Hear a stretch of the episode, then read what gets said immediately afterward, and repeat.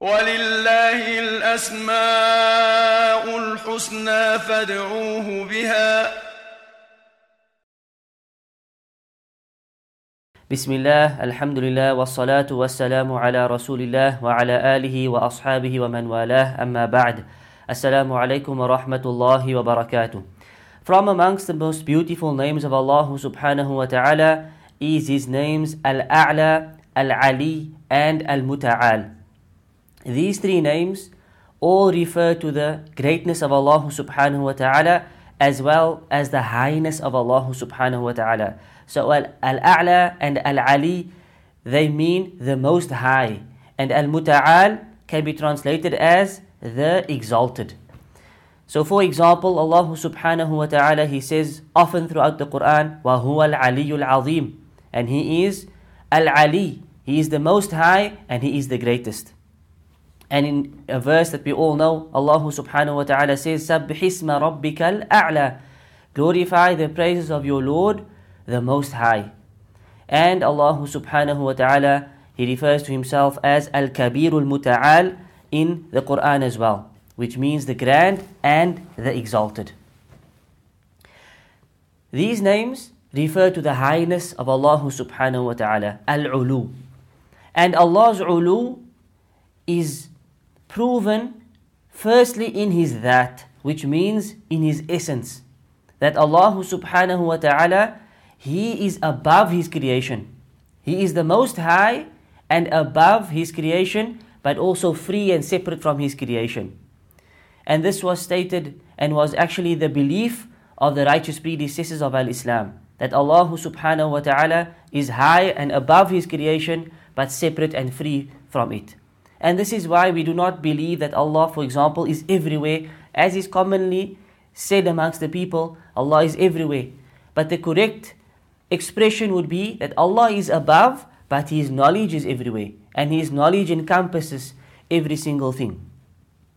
So, firstly, Allah Azza is above.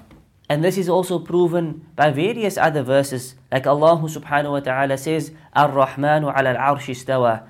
That Ar-Rahman, the most merciful, He rose up above His throne. And the throne of Allah subhanahu wa ta'ala is above the creation and it comes towards the end of creation. There is then the roof where, where creation is then sealed off. Allah subhanahu wa ta'ala is above this in a way that befits Him in a way that befits His, his grandeur and His majesty. Allah subhanahu wa ta'ala is also the most high in another way, and that is that He is above His creation in terms of His perfection, in terms of His abilities, and in terms of His attributes. His names and attributes, they are all names of perfection and attributes of perfection, the most beautiful names and the most perfect of attributes. And in this way, he is also above his creation. So, no person can possibly carry a name of Allah subhanahu wa ta'ala in their perfect sense, as we are explaining in the series, Walhamdulillah. And no person can possibly, or no creation can possibly have any attribute the way Allah subhanahu wa ta'ala has attributes of perfection. None of the malaika, not even the messengers of Allah subhanahu wa ta'ala, who were the best of creation, can have an attribute like the attributes of Allah subhanahu wa ta'ala. So in this way, he is also above. He is al-a'la. There is nothing like unto him. There is no example like him. So these are three of his names that prove the highness of Allah. Al-Ali, the Most High. Al-A'la, the Most High. And Al-Muta'al, Al-Muta'al, the Most High or the Exalted.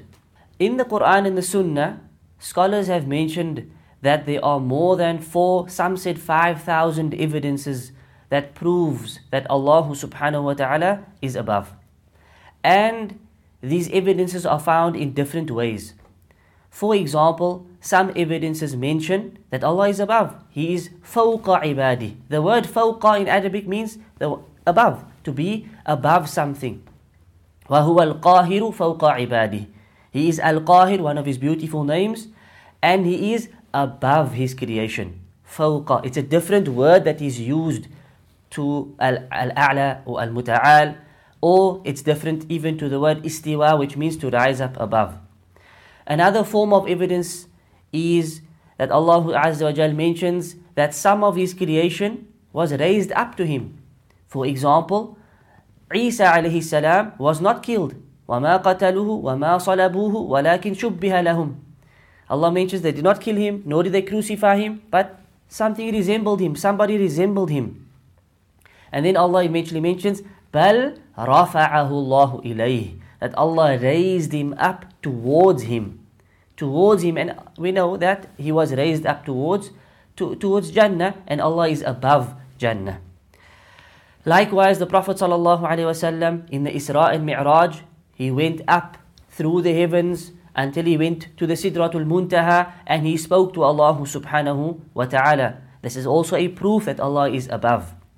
Also, Allah mentions that certain deeds are raised up to Him. Certain deeds are raised up to Him. إِلَيْهِ يَصْعَدُ الْكَلِمُ الطَّيِّبُ وَالْعَمَلُ الصَّالِحُ يَرْفَعُهُ That Allah mentions that the good word is raised to Him or it's raised up towards Him and it is the righteous deeds that raise it up to Him. Another form of evidence, Allah mentions that the Quran and the books that he sent were revealed down from him. They were sent down from him. Tanzilul Kitabi. La rayba fihi min Rabbil Alameen. Many verses Allah speaks about Tanzilul Kitab, how he sent down the book. Another form of evidence, the people of Fir'aun, or Fir'aun himself, when he tried to disprove Musa alayhi salam's claims about Allah Azza wa being the only creator, and being the only one worthy of worship. He sought from his from his helpers, like Haman, that they build a stairs or a ladder that goes up to the heavens so that he can go and check where is this God of Musa that Musa is calling to. And then he will prove that Musa is a liar. And as the scholars mentioned, this proves that Musa alayhi salam was calling to a God who is above. And this was the call of every single prophet alayhi salatu wassalam. Also in the hadith in Sahih Muslim, a slave girl was brought to the Prophet sallallahu alayhi wasallam and she was asked, Who is Allah? Afwan, Ayn Allah? She was asked, Where is Allah? And she said, Fis sama, Allah is above the heavens. And in one narration, she pointed towards the heavens. And the Prophet ﷺ, of course, approved of this aqidah that she held. And she, he approved of this being the correct understanding that Allah is above. One more example, and there are many other examples, is when the Prophet ﷺ, in the final Hajj, the farewell Hajj, he asked his Sahaba that if you are asked regarding me, what will you say? They said, We will say that indeed you have fulfilled your amana. You have fulfilled your duty. وَنَصَحْتَ And you have advised the, the ummah. And upon this, the Prophet ﷺ, he pointed with his finger towards the heavens and he said, Allahumma shahad, Allahumma shahad. Looking up and pointing towards Allah subhanahu wa ta'ala, he said, O oh Allah, bear witness. O oh Allah, bear witness. The point here is that the Prophet ﷺ, he points and he looks up to the heavens and he says, Oh Allah, you bear witness. And this proves that the aqidah was that Allah subhanahu wa ta'ala is above. Even when we make dua, we raise our hands up to Allah subhanahu wa ta'ala. And this is part of fitrah. This is another evidence. The way we've been created is naturally to believe that our Lord is above.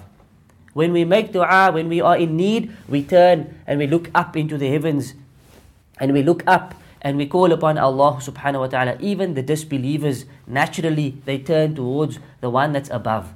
This is how Allah created us. Any other belief goes against the fitrah.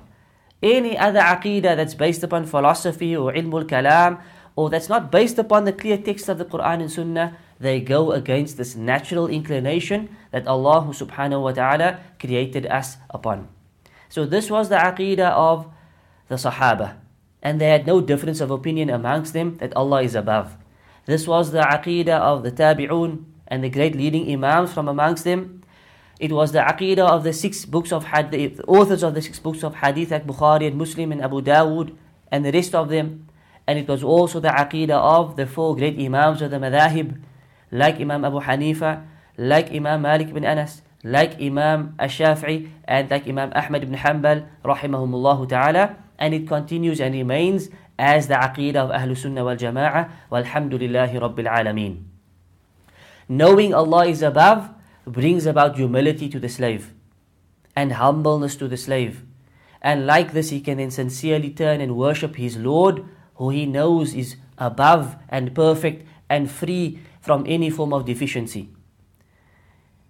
And in this way, he will acquire true servitude to Allah subhanahu wa ta'ala through worshipping Him alone, knowing that anyone else that is called upon besides Him is not worthy of His worship and that He alone is worthy of worship. ذَلِكَ بِأَنَّ اللَّهَ هُوَ الْحَقِّ That is because Allah, He is the truth. وَأَنَّ مَا يَدْعُونَ مِن دُونِهِ هُوَ الْبَاطِلِ And whatever you call is called upon or worship besides Him is falsehood. وَأَنَّهُ وَأَنَّ اللَّهَ هُوَ الْعَلِيُّ الْكَبِيرُ and that Allah, He is Al-Ali, He is the Most High, and He is the most grand.